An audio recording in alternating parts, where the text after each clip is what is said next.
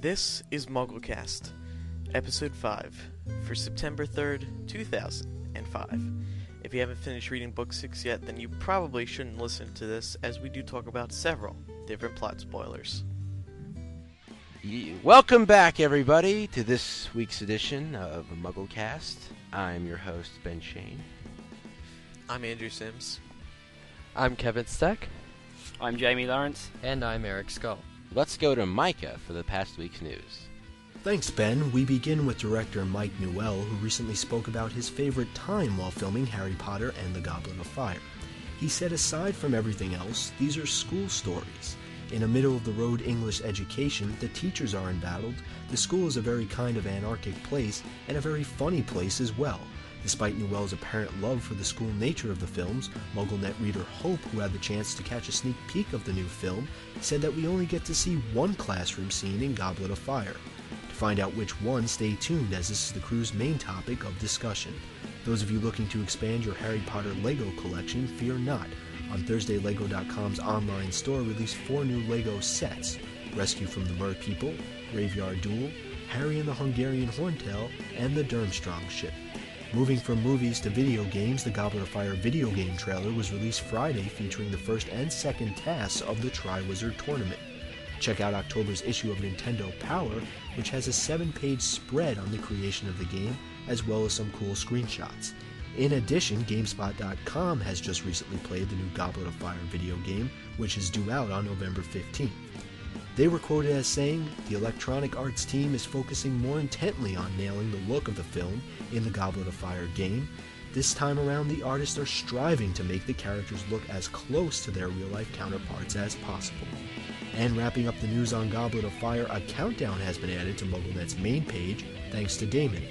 There exists the ability to remove it from the main page, which is considered blasphemy, set the countdown to your location's release date, and of course download the desktop version. For all the specifics, head over to the MuggleNet main page. In other Harry Potter news, Marge of Maryland created a sorting hat cake, which took seven hours to complete with special equipment and advanced techniques. They report that it made a very good snack and that they have even eaten it all. Truthfully, however, it might have been wiser for them to put it on eBay. After all, it sure beats Dumbledore's grilled cheese sandwich. Both a picture and recipe are available online. Harry Potter Lexicon has reportedly confirmed the identity of RAB as Regulus Arcturus Black. Arcturus is the fourth brightest star in the sky and the brightest star in the constellation Boötes. And the Dutch Half Blood Prince cover was released Friday depicting a staircase with spells flying all over. The book is due out in Dutch on November 19th. Finally, on a serious note, all of us here at MuggleNet were deeply saddened by the aftermath of Hurricane Katrina on the Gulf Coast. If you'd like to help, one way to do so is through MuggleNet's affiliate, Alivan's. By purchasing a Redwood wand, 100% of the profits will be donated to the American Red Cross. This donation special will last until September 12th. Of course, personal donations can always be made directly to the American Red Cross. That's all the news for this September 3rd, 2005 edition of MuggleCast. Back to you guys. Thanks, Micah. Okay, now now let's go to uh, Mr. Andrew Sims, who's going to do some side announcements, and then we'll go to Eric, who's going to handle the contest updates. Well, thank you, Ben. Eric, would you like to talk about the contest with me? Uh, yes, I would, Andrew. So we have a list of prizes this week, and we also have how many people have entered so far. What's that Dun, number dun, at? dun. Well, uh, so far we have 347 entries, which is pretty darn good, and they're looking awesome. Okay, and then we also have our prizes to announce. First Whoa, place. whoa, whoa, whoa, wait, will wait, win. wait, wait! You you can't do first place first, dude. You gotta do, you know, the, Okay, the okay, grand okay, okay. Prize. idea. You know, you gotta start that way. Okay. Okay. Third place. We got some nice prizes. I think this is pretty good. Third place We'll win the brand new Lego Harry Potter Goblet of Fire set. Which one is it again? Ah. Graveyard Scene. Woo! I've always wanted one. Second place. It's pretty cool. Second place will win Eric. They'll They'll win win Eric. No, no. what? What do they win, Eric?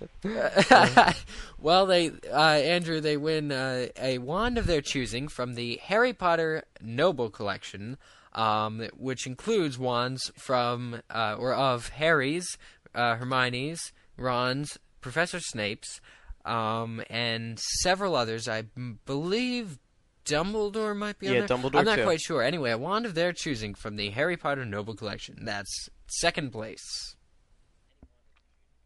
There's so many options. So those are really and nice. the those ones. grand prize is. And the grand prize is a new car. N- n- I'm no. kidding. no, you will win something even better than that, which is the Harry Potter Goblet of Fire ish Scene It game. That new one that just came out. You put the DVD in. You watch it. Even it even has scenes from Goblet of Fire, so you can like get a sneak preview. Yeah, so that's pretty cool. Also, most of you might remember that last week we asked, um, how how do you, how does everyone listen to MuggleNet Cast? And guys, an alarming number of people said that they listen to us before bed, like in bed. To give them pleasant dreams. Well, I guess so. And then I thought, well, maybe it's because we put the show out at two in the morning. Or maybe it's because we put them to sleep. no, no, no. Well, most of the people said, but you don't put me to sleep. I'll sit in bed giggling or something like that. Um, and then a lot of people listen to us on the way to school and, you know, just on the computer and stuff like that. So that's cool. Keep those coming. MuggleCast at staff.mugglenet.com. I find Um, Ben's voice disturbing. I don't know about you. I don't Uh, I know fall what. asleep to it. Really? Oh, and then also last week, you guys might remember that we brought up uh, Mr. Nelson, who's going to be using our show to teach his kids in his class how to hold uh, literature discussions and how they can be enjoyable. And this kid who was listening to our podcast at the time, it drew a picture of my hand coming out no. of a computer screen and pointing at this Did he? kid and quoting what I said last week. So I'll put that in the show notes. so Everyone can see it. What? Yeah, it was done by. Uh, and Oh I my quote, God. Hey, you in the front. You in the front. age 15. he didn't want to give out his real name, I guess. It kind of kind of reminds me of Yoda losers. stopping by last week. Okay, I'm That so alone. that kid was the best. Okay, Andrew, do you have any more side announcements? And then I was also gonna bring up- move on. Yes, I do, Ben. Thanks for bringing that up for some reason. Um, we also have now we replaced our episodes page with a blog of sorts. Would you like to elaborate on that, Ben? Well, um, this this blog is sort of it, throughout the week in between MuggleCast. You can see the weekly updates, what we do the MuggleCast section, and what what exactly is going on with Muggle, MuggleCast. Who was on past episodes, downloading past episodes, seeing past show notes, seeing the new show notes, and basically everything. And it's then the bread and butter for our podcast, right there. Right. And then we'd also like to point out how um, there's that fine, fine, fine, fine button you'll notice that says the free iPod book. And basically, um, I was on this site, it's called iLounge.com, and they brought out this book. It's all about like iPods and stuff, and it gives you tutorials, tutorials on uh, podcasts and stuff like that. It's really cool. And if you have an iPod, it gives you all this kinds of info, like accessories and all that. Um, so it's really cool. So I encourage everyone to click that find find button and uh, check out the book. It's actually a free download. I was looking through it. It's pretty cool. Um, yeah, that's Is it. that all? And then I, you know, I also wanted to bring up how I think it's really cool that we're like the youngest podcasters out there that rock. Well, so yeah, much. today, but like tomorrow, there's going to be like some three-year-olds from Australia that start their own, you know, podcasting site. Yeah. Well, there's this After one where a nine-year-old does it, but it's it's his dad helping him out. It's not even really count. Who, the Oh, nine-year-old? okay, and uh, guys, guys, enough. I mean, okay. I mean, Ben is nine years old. Okay, moving on. So thank, thanks for thanks for all those those extra extracurricular announcements, Andrew. Um, Anytime, Ben. Oh wait, wait, Ben, Ben, Ben, Ben. I have I have another extracurricular announcement. Okay, um, sorry. Uh, no, I just wanted to add in a part of this. Uh, last week we talked about Ralph Fiennes briefly, um, and and his well, not briefly. It was the main topic, but uh, anyway, we uh, we talked about Ralph Fiennes and and uh, kind of talked about his uh, his acting ability and whether or not uh, we thought he'd do a good job in Goblet of Fire. Um, and I just wanted to report that on Wednesday night I went to see his newest movie, uh, The Constant Gardener, in which he stars with Rachel Weisz, and it was fabulous. Like it blew me away. His uh, this man can act with like this man can act with his eyes closed and his hands tied firmly behind his back. I, I all my doubts, any doubts I, I could have possibly had, were erased. Um, it's simply just a fabulous movie. One of, the, one of the problems is, I guess, it's only in the U.S. for now. It won't be released in the U.K. Uh, for another few months. But if you do live in the U.S. and you want to see a movie and want to get a really good feel of his acting, the whole movie is really uh, character driven. Uh, so you get to see a lot of his acting and a lot of Rachel Weisz's as well. Um, instead, if you want to see him, he's kind of a good guy in this movie. So if you want to see him as a bad guy, um, you can please rent uh, Schindler's List, uh, Steven Spielberg film with Liam Neeson. It's, it's excellent, excellent, excellent. Uh, but he plays kind of like a psycho Nazi guy um, there. So that I guess that's more of, of how he'd be as Voldemort. But uh, Constant Gardener, basically, you just got to see uh, that he is a really good actor actor. And even though I was worried about him saying that he's not, you know, paying the most attention to his role in this film, I think it'll it'll be great. Okay, back to you guys. Sorry. Okay, the main discussion this week, as I mentioned about 600 times before, was that we're going to discuss Goblet of Fire only having one cl- classroom scene. This past week, there was some quotes and things released from Mike Newell, the director of the movie, and it appears that there's only going to be one big classroom scene throughout the entire movie, which is go- probably going to span between two and three hours. M- Mr. Lawrence, can you please tell me what's going on? Yeah, man, I can. Yeah. Okay. Um, the classroom scenes. I think in the first two, first three, we did see a lot more classroom scenes, but they were the most important material then because we were still being introduced to the wizarding world and all that. Whereas now, the Triwizard Tournament's the most important thing in this movie, and in uh, book five, it's going to be the confrontation in the Ministry of Magic. So these things have to take precedence over the classroom scenes Cause, because I think the classroom scenes they do have a sort of I think you, you can empathise with the people in there. Well, not really empathise, but people in the Muggle world can see the uh, the wizarding scenes in the classroom and uh, relate them to their own lessons at school. But and, and of course, the first two films were made for a well, I think a slightly more. I mean, I wouldn't say childish, but a slightly more fantasy wanting audience, and that type of uh, relation between the uh, Muggle world and the Wizarding world is something that by goes well with that. But now the the uh, movies are designed to show the uh, darkening side to the Harry Potter series, so you need to get rid of all the fantasy stuff that that is really magical and get onto the sort of nitty gritty, detailed stuff that is important for the septology as a whole. I think a lot of people have problems with it because they would like to see the uh, the interaction between the students. They they like Jamie said they make a connection with classroom scenes. They tend to understand because everyone's been to school before. It's something that we can connect with and I think people were upset because he only has one and it's a one thing that people can actually relate to. I mean, the reason this was brought up was because in an interview that came out this week, a small quote from Mike, he was saying how he loves doing the school side of things. Well, I mean, what other school side of things can there be? Ooh, There's- oh yeah, the, that that one big thing. That's right, the Triwizard Tournament. Well, no, I, Yeah, no. but that's that's not a school thing. by school he meant like classroom Academic. stuff. No, it is. It's part of the school. It's part of the whole Academic in nature, not not um, recreational. Right, Exactly. Yeah, exactly. but it isn't really recreational because they use It- it- magic, which they learn at school. So it isn't. It's still part of schooling. It's just a bit of fun schooling on the side. What I had thought was that he meant I like the school side of things, as in, oh, I love taping classroom scenes and kids eating in the cafeteria, in hallways, and- and, exactly. yeah, in But hallways. what, what, and- what cool things are there even in the books and in the classroom scenes? In- Whatever, In Goblet kid- of Fire. Well, what is people- there? People will What is there that people are going to care as- so much about that it's going to absolutely be the end of the world if they don't include that scene in the movie? Um, well, no, you guys all make great points, but one of the other things about the classroom scenes is that they really can't do them without uh, having to go all the way.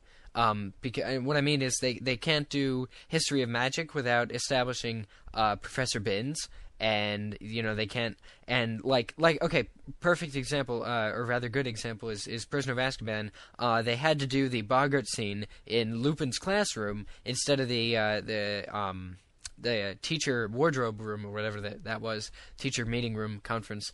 Uh, but because that would uh, that would have mean meant that they would have had to uh, do that scene. They would have had to build the you know the set and everything for the uh, classroom.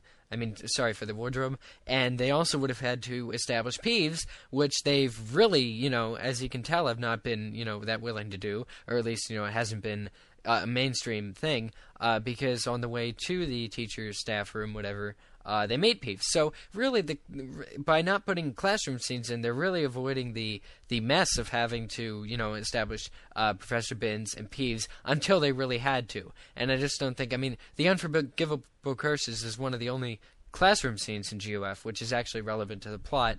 Probably next to the whole.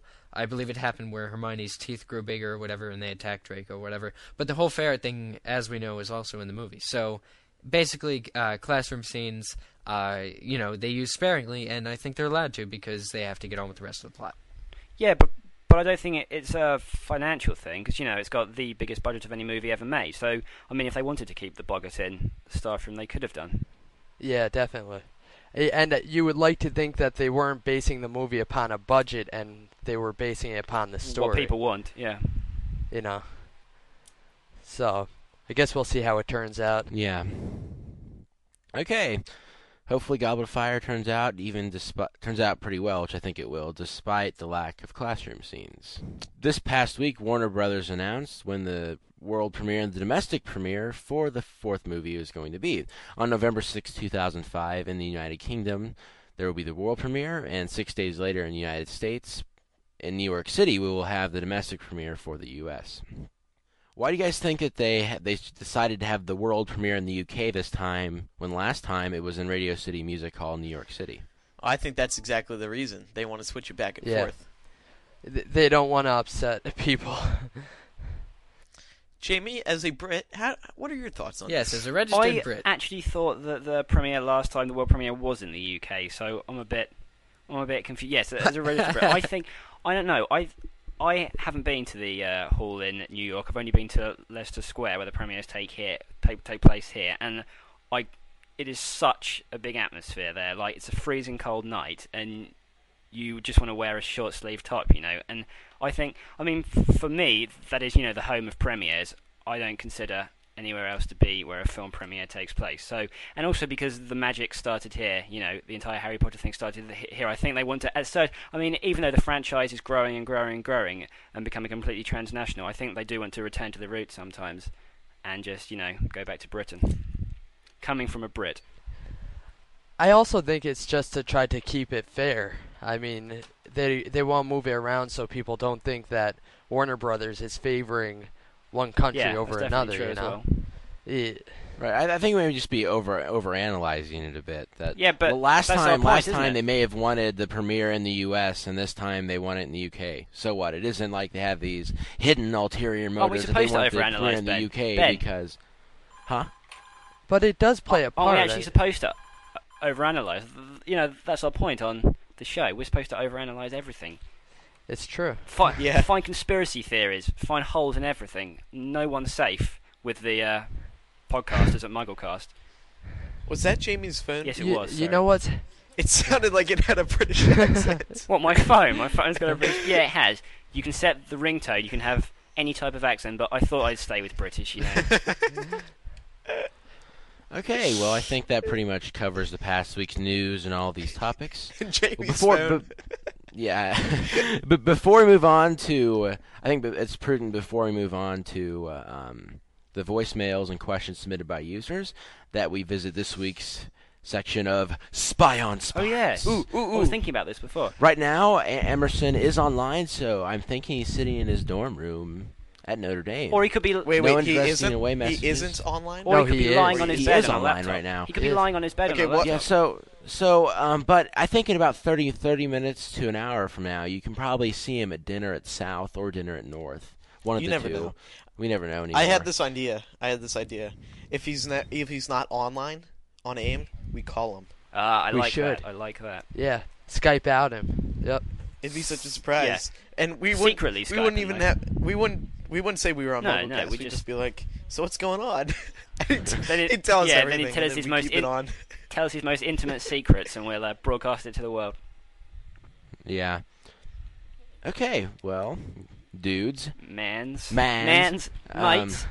And now, Jamie Lawrence's British joke of the Okay. day. There's one man, and he is considered the international wasp expert. Okay, and he's walking down the street, and he sees this sign, and it's a music store, and and there's an advert on the outside that says the greatest tape of wasp sounds ever. And he thinks, well, this can't be right because there can't be a greatest tape of wasp sounds when I'm the greatest expert in the world and I have to authorize all the greatest things. So he walks in, you know, strutting his stuff, goes up to the counter and says, "Do you think I can listen to this tape to see if it qualifies for the uh, to to, to have the title of world's best wasp sounds?" So the uh, person behind the counter says, "Yeah, of course you can." And he takes him over to a listening station, puts the tape in the thing, turns it on, and walks away. So the uh, international wasp expert picks up the headphones, put, puts them on, and listens. He can't hear anything. Can't hear anything, and, he, and by now he's getting really annoyed. So he calls the assistant back over, and he checks it all, and it's all fine. So then he walks away. He presses play again. And he can't hear anything, and he, he he's he, he isn't really happy about this because you know he, he's the best wasp ex- expert in the world, and he can't even hear what this other person's recording. So he calls the assistant back, uh, and the assistant he's, he just can't believe it. He can't believe he can't hear it. So he tags he, he takes out the tape, examines it, and, and then just suddenly a look of dawning comprehension comes in his face, and he goes, "Ah, sir, that's why you're listening to the B side." and that, ladies and gentlemen, was Jamie Lawrence's British joke of the Thank day. you, thank you. B side.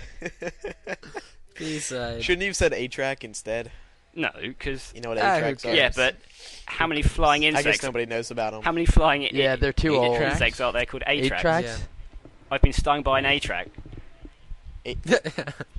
Yeah, okay, whatever. All right. Okay, So now moving on. roll. Get more brilliant jokes Okay. next week. Hey guys, my name is Ale. Um, I want to say I love the show. It's like my favorite thing. Um, my question is, do you think that Voldemort knows when one of his Horcruxes is being destroyed? Do you think he's aware that he's nearing his own death? Thanks. Bye. Jamie, you feel this one. Brit, mate.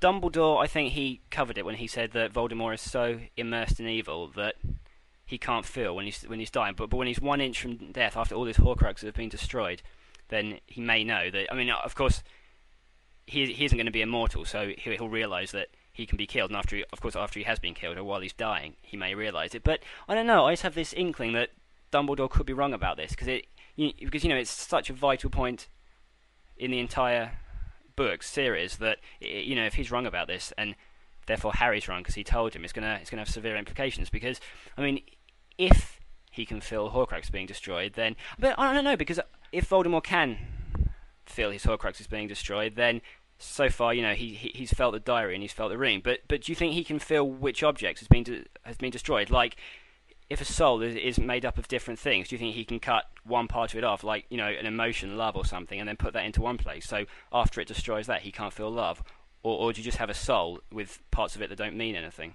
I, I think that's a very important question for the whole series. Oh, okay. Because what I was thinking about it was that she was lining it up in the series so that in in the end of the seventh book, Harry would be the one to tell Voldemort that his Horcruxes Yeah, were gone. That's quite it sounded interesting. as yeah. though she was trying to exactly that she was lining it up so that that last moment What, could like a come where Harry was the one who taunt said to Voldemort, yeah. exactly like, "Oh, by the way, Voldemort, your your yeah. defense No, I like that. I like that. if I kill you, you are dead. But I don't know. That's my theory. Hi, this is Christine again, pronounced Christine, and hopefully you didn't butcher my name this time. Sorry. It's okay, Andrew. It's okay. Okay. And I have a question concerning the cemetery scene in Book 4 and the death of Peter Pettigrew from Book 3. In Prisoner as of Azkaban, excuse me, we were introduced to the wizarding depth and witnessed Harry saving Peter's life. Now in Book 4, we see Pettigrew sacrificing his hand, a servant's flesh making Voldemort to become whole again. The big question is if Voldemort knew about Peter's debt to Harry, because that debt is now flowing through Voldemort's veins. Do you guys think that this has any significance to the plot in Book 7? Thank Yeah, you. yes, yes, without a doubt. Absolutely. But Jamie, what do you want to say? Uh, is hugely important because uh, I don't think that Voldemort could bear to be near anyone who has who owes anything or has any significance to Harry. So I think he'd kill him right away because and excuse me, and it isn't only that, but people close to Voldemort, all, all, all of his Death Eaters have to have undying, you know, allegiance to him.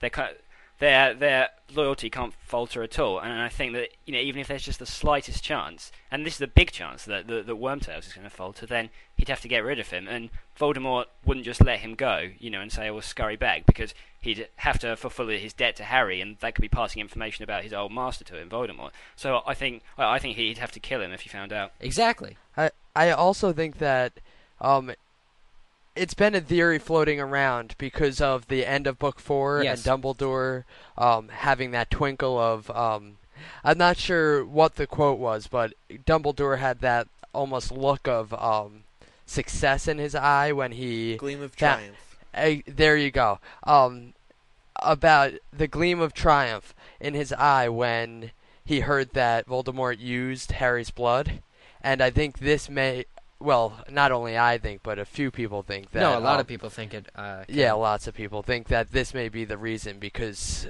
Peter has a debt with Harry, and that debt may have passed along through Harry into Voldemort. Kevin, great point. Now that's kind of cool. I didn't think about that. Like if he used it, that's really awesome. The whole uh, hand transferring the debt to Voldemort. Now Voldemort we've seen has accumulated lots of lots of debts.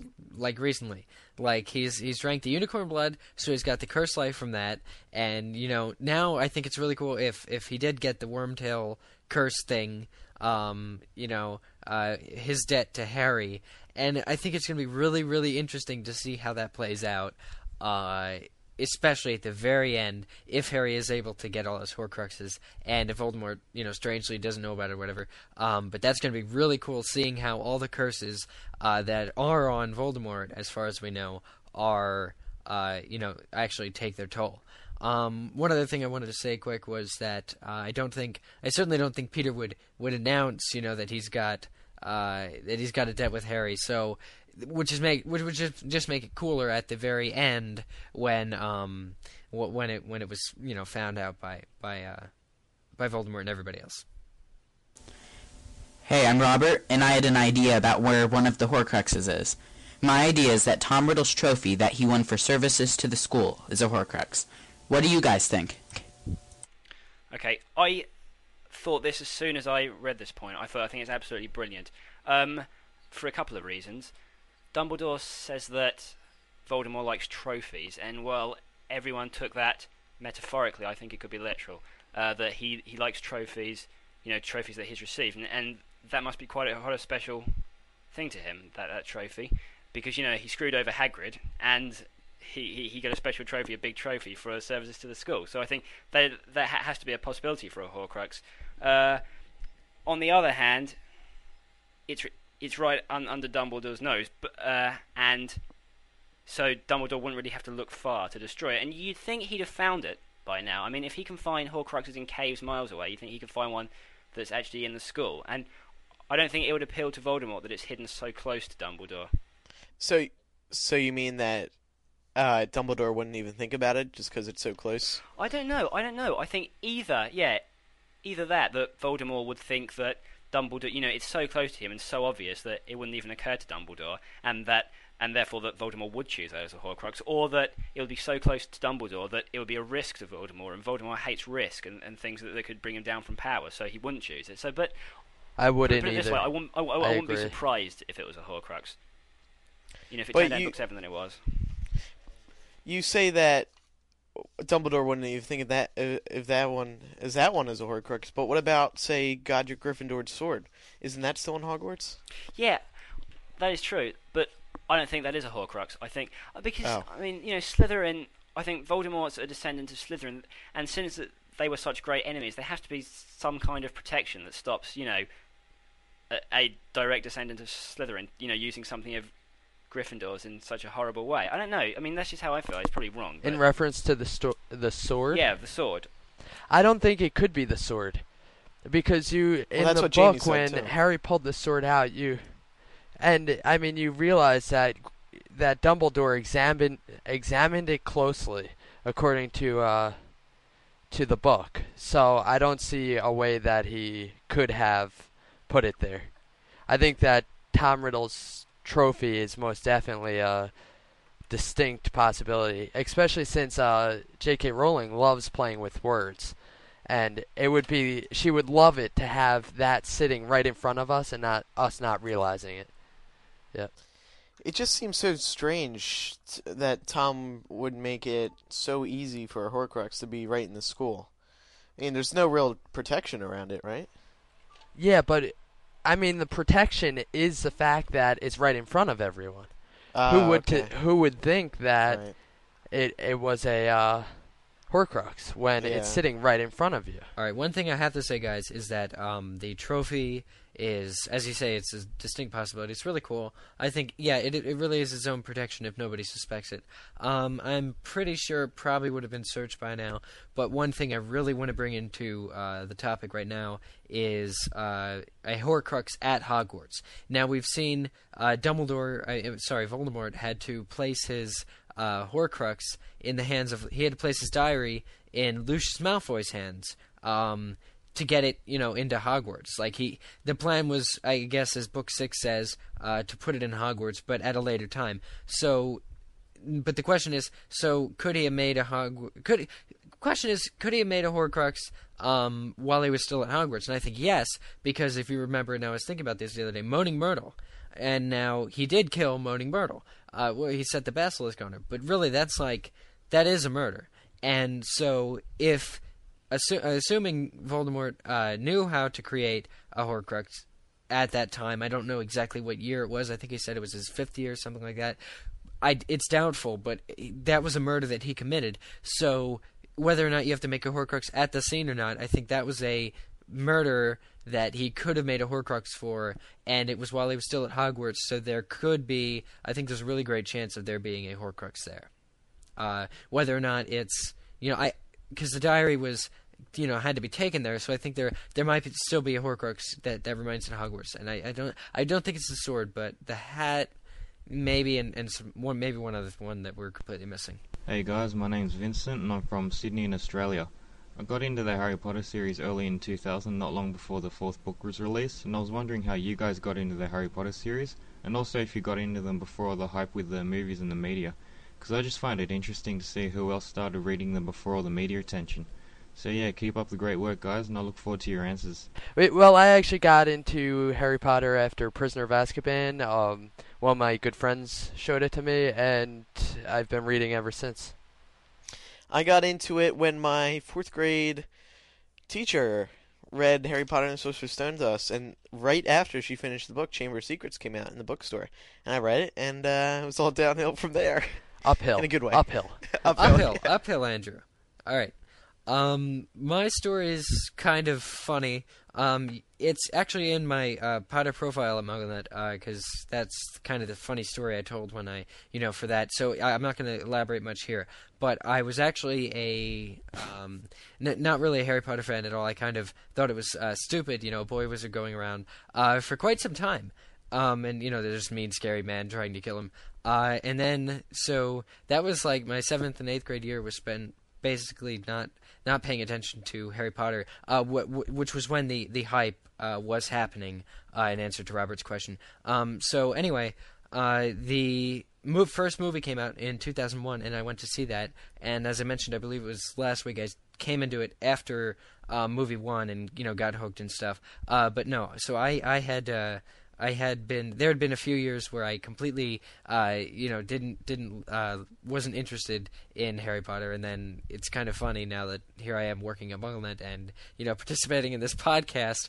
And uh, you know with all you guys and and uh, have been uh, gotten very far with it. But uh, anyway so that's that's my story. I I've, I, I definitely learned something about uh, don't judge a book by its cover. Don't judge, you know, read it for yourself and experience and that kind of thing. So I learned something about ignorance. Okay, definitely. and one other thing, guys. Um, uh, the the contest is gonna run up until episode six. So the moment we release episode six, around midnight, Saturday night, it should be.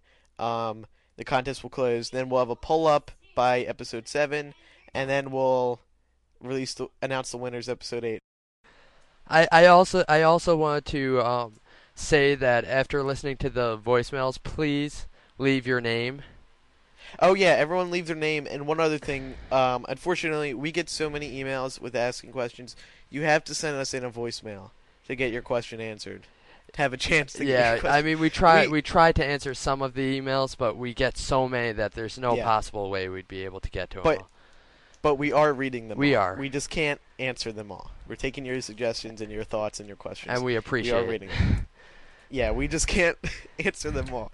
If we used every voicemail, I think we'd have enough for another three thousand episodes. It's true. so For 10 hours each episode. yeah, exactly.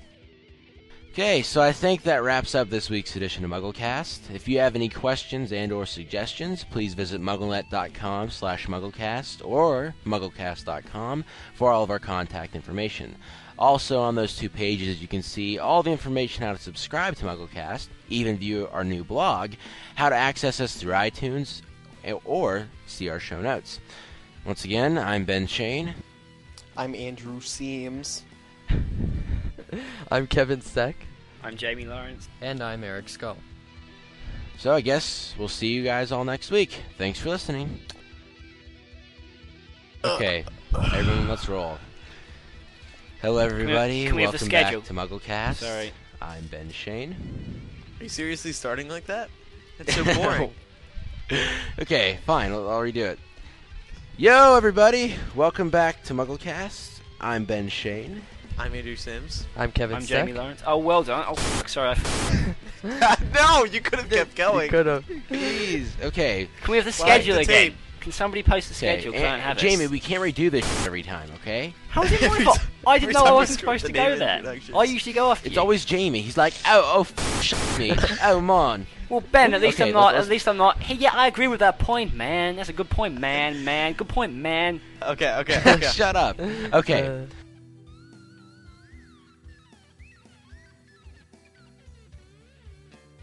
Trust the Brit. Exactly. Trust the Brit.